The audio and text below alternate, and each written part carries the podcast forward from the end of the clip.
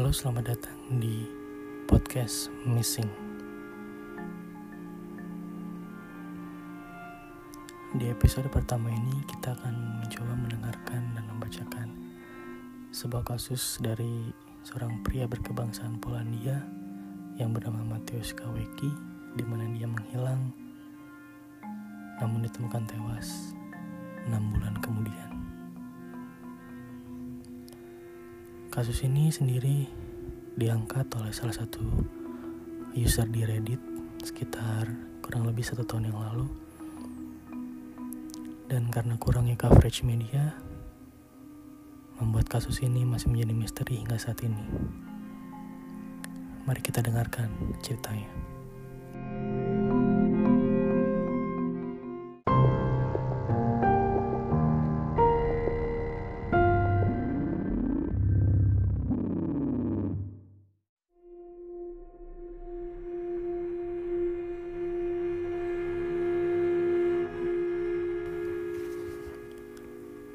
Mateusz Kaweki adalah seorang pria berkebangsaan Polandia berusia 30 tahun yang berasal dari sebuah desa kecil bernama Hutko di bagian tenggara Polandia.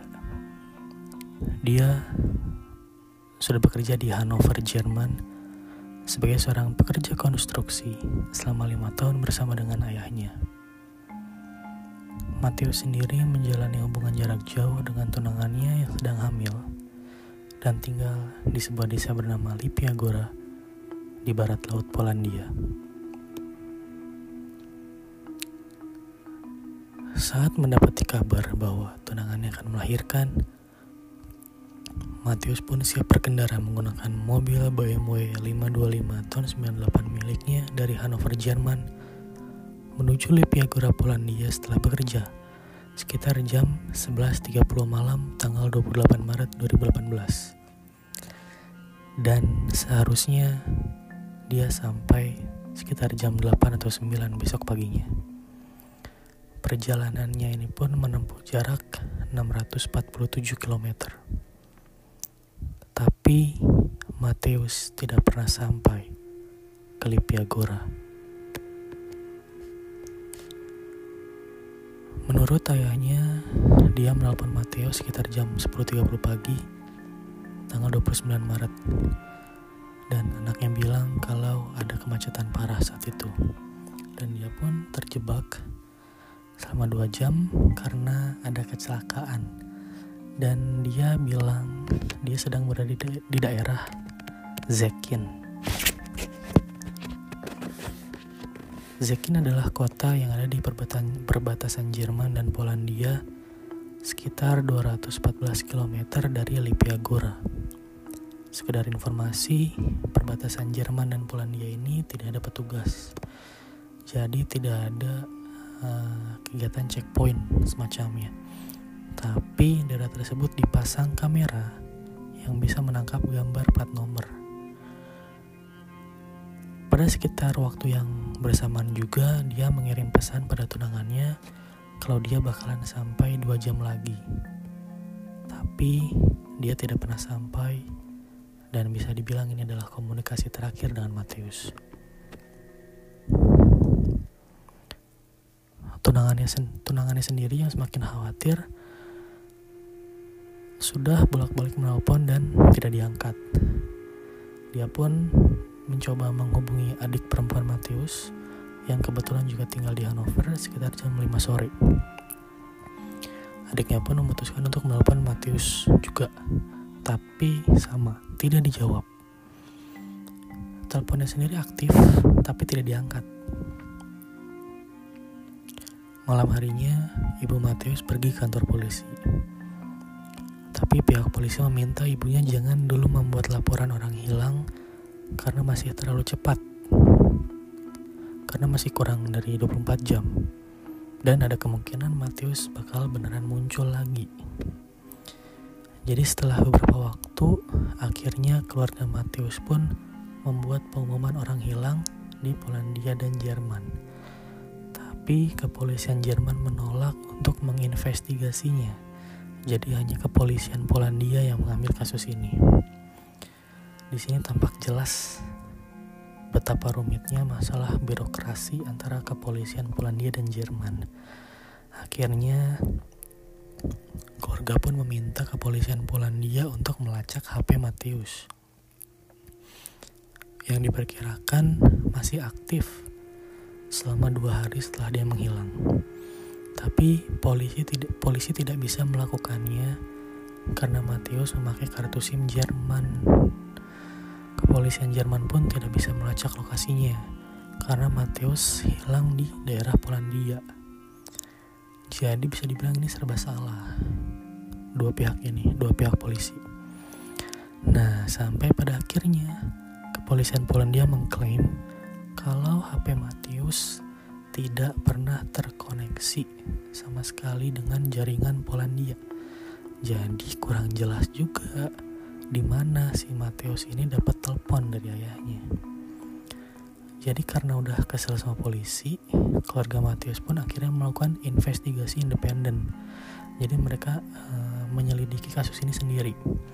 Dan secara teliti memeriksa dan menyusuri jalur yang ditempuh Mateus sampai ke jalan kecil di sekitarnya. Memeriksa ke pom bensin, meminta rekaman video pengawas, sampai ke pasar di kota-kota kecil di perbatasan, sambil membawa dan menempelkan poster wajah Mateus. Sayangnya, tidak ada petunjuk baru yang muncul selama enam bulan ke depan. Dan tampaknya Mateus dan mobilnya hilang begitu saja.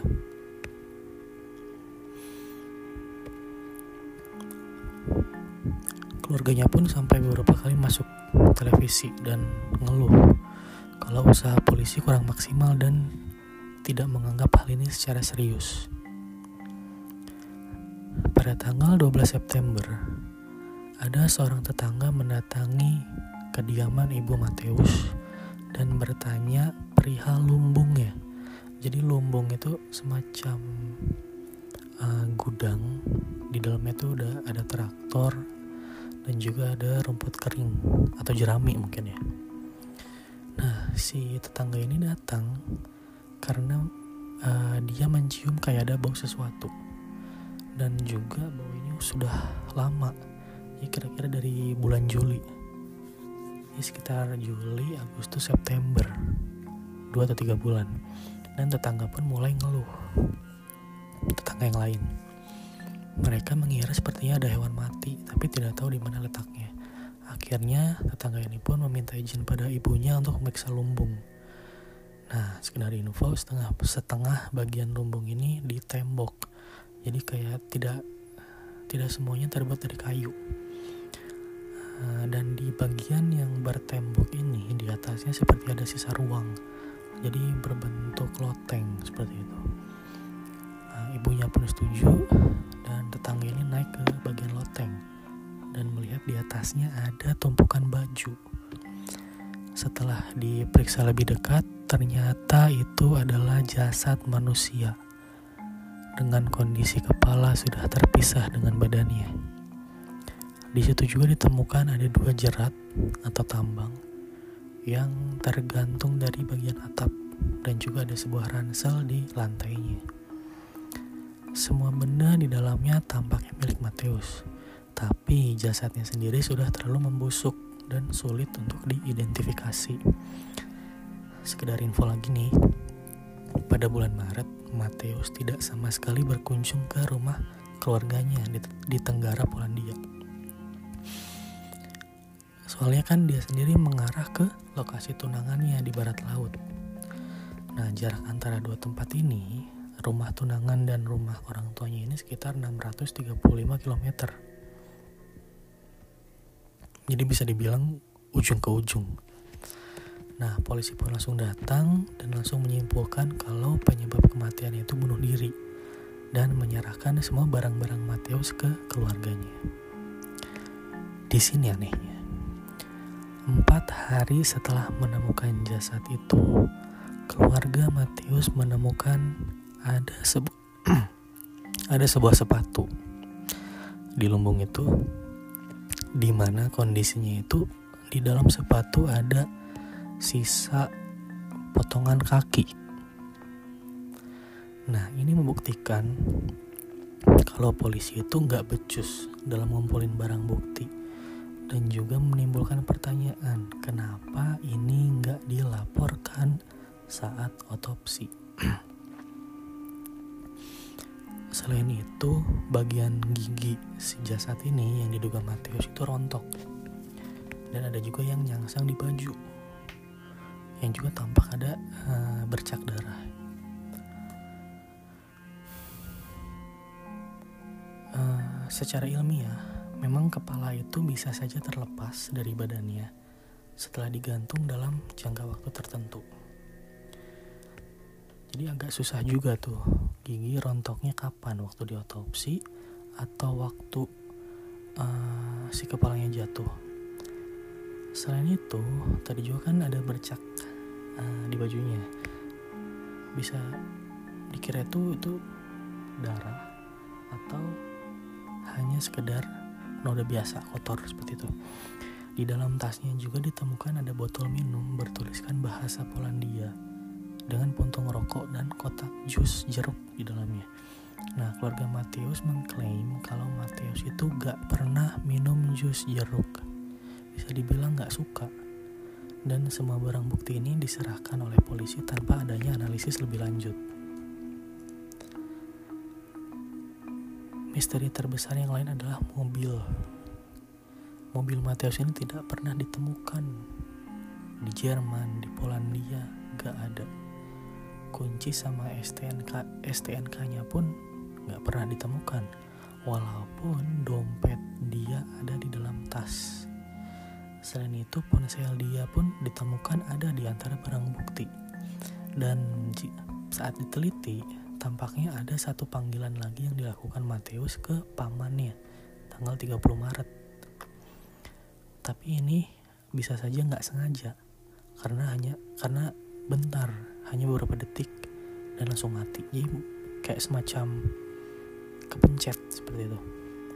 Selain itu di lotengnya juga si loteng itu tempat jasadnya yang mungkin tergantung tampak terlihat jelas dari bagian bawah jadi kalau kita ada di bagian bawah lumbungnya itu kalau kita lihat ke bagian loteng itu terlihat jelas dan keluarganya bilang kalau mereka itu selalu make si lumbungnya itu selama musim panas. Jadi ya nggak mungkin juga kalau mereka nggak tahu ada orang kegantung. Hal aneh lainnya adalah si desa Mateus ini, desa orang tuanya Mateus. Desa ini kan semacam desa yang kecil, desa kecil gitu, tipikal desa bule lah ya, yang mungkin hanya puluhan atau mungkin ratusan orang yang tinggal di situ. Tapi tidak ada satupun yang melihat ada Mateus atau siapa pun orang yang tampak mungkin kayak orang bingung terus masuk ke lumbung itu tidak ada. Dalam salah satu tayangan TV ada juga seorang jaksa, tapi dia tidak ikut investigasi. Uh, timnya tuh mengklaim bahwa mereka menemukan tiket transportasi publik dari Polandia dengan tanggal setelah dia dinyatakan hilang. Polisi dan jaksa publik pun tetap yakin kalau kematian ini bunuh diri dan tidak mau menginvestigasi lagi terlepas dari tuntutan dan usaha dari keluarga. Karena memang ya eh,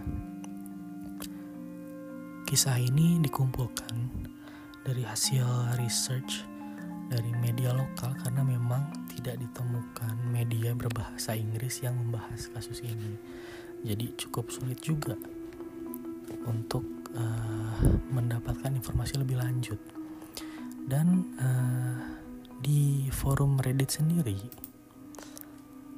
ada beberapa teori yang coba dilemparkan oleh para user Reddit di sana.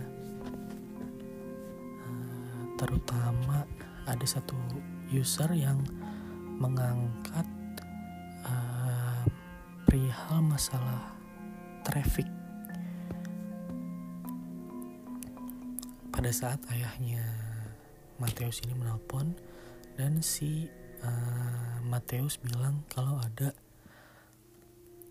hmm, kemacetan. Uh, si user ini tidak yakin apakah memang benar ada kecelakaan pada saat itu. Mungkin mungkin ada kecelakaan atau apa pun yang bisa menahan uh, lalu lintas. Atau memang si Mateus ini sedang melakukan hal lain dan menggunakan kemacetan sebagai alasan